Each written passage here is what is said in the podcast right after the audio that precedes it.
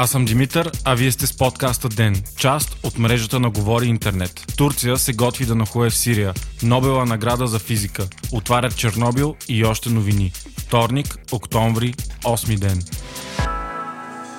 Вчера САЩ обявиха, че изтеглят всички военни части от Сирия, съобщава Reuters. Това означава, че държавата спира подкрепата си за един от най-активните участници в сирийския конфликт – кюрдите. Почти моментално Турция обяви, че се готви да изпрати свои военни части в северна Сирия. Това поради изключително бурни реакции на международната сцена. Появяват се опасения, че Турция може да използва отеглянето на САЩ, за да започне бойни действия срещу кюрдите. Не след дълго последва и отговор на Доналд Тръмп. В Твитър с типичен стил той написа Ако Турция направи нещо, което аз, в своята велика и несравнима мъдрост, считам за прекрачване на границите, напълно ще унищожа и залеча економиката на Турция. Правил съм го и преди. Конфликтът е сложен и датира още от началото на миналия век, когато се появяват държавите в Близкия изток. Тогава етническите кюрди остават без своя държава. Впоследствие те остават малцинство, което живее предимно в територията на държавите Турция, Иран, Ирак и Сирия. Те са около 36-46 милиона души, като около половината живеят в Турция.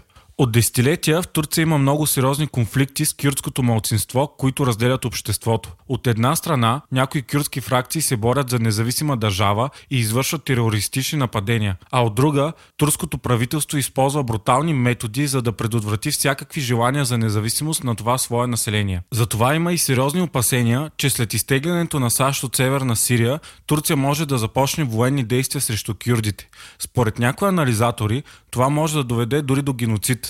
Европейският съюз, където също живеят множество кюрди, също е против такива военни действия. В Европа се опасяват и от нова бежанска криза, която може да задълбочи проблемите. САЩ са съюзници на кюрдите в гражданската война в Сирия, като по време на военния конфликт ги подпомагат с оръжие, обучение и продоволствия. Решението на Тръмп е изненадващо, но разбираемо. Още по време на предизборната си кампания той обеща, че ще изтегли войските на САЩ от всички военни конфликти в Близкия изток. Българският туроператор Astral Holidays влезе в несъстоятелност, като съобщи за това на официалния си сайт. Astral Holidays е един от най-големите български туроператори, който започва дейност преди почти 24 години. Стартирането на процедурите по фалит са свързани с фалита на британския туроператор Томас Кук. От дружеството посочват, че пътуванията на всички клиенти, които вече са започнали, ще бъдат довършени. Някои пътувания, които са изцяло платени обаче, няма да се състоят. Компанията посочва, че ще се свърже с клиенти клиентите. След фалита на Astral Holiday се очакват много проблеми. Компанията трябва да плати на множество хотели и доставчици, а не се знае кога ще стане това. Astral е първата голяма българска жертва на фалитът на Томас Кук от преди две седмици. Българската компания беше основен партньор на Томас Кук у нас от 2013 година насам, като е движила трансфери и екскурзии на 200 000 чужестранни туристи, съобщава Капитал. Оборотът на компанията е бил 31,2 милиона лева за миналата година.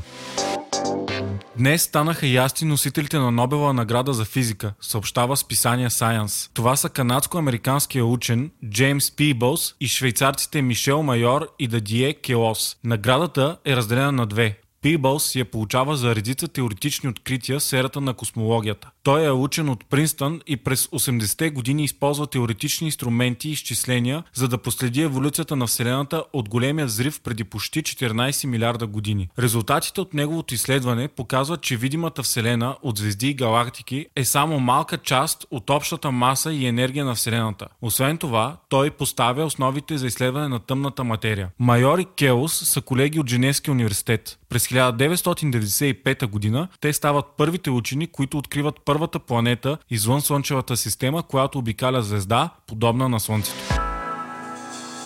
Все повече стават сигналите за предстоящ спад в ръста на световната економика. Президентът на Световната банка Дейвид Малпас заяви, че се очаква ръстът да падне под 2,6% тази година. Това е по-песимистична прогноза спрямо тази, която беше дадена юни месец тази година, съобщава БНР. Тогава Световната банка обяви, че се очаква забавяне на глобалната економика от 3% през миналата година до 2,6% през 2019 година и слабо подобрение до 2,7% през 2020 година. Очаква се ръстът САЩ да отслабне от 2,9 за 2018 година до 1,7% през 2020.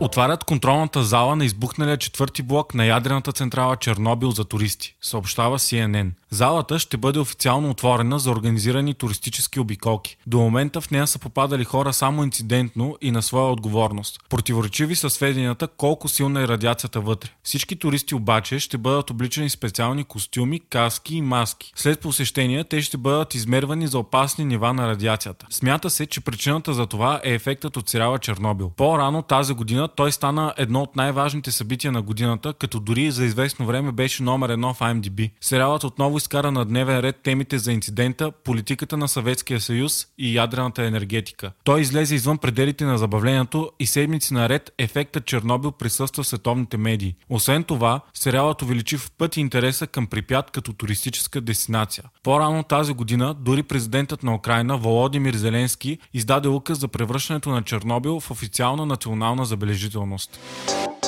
Вие слушахте подкаста Ден.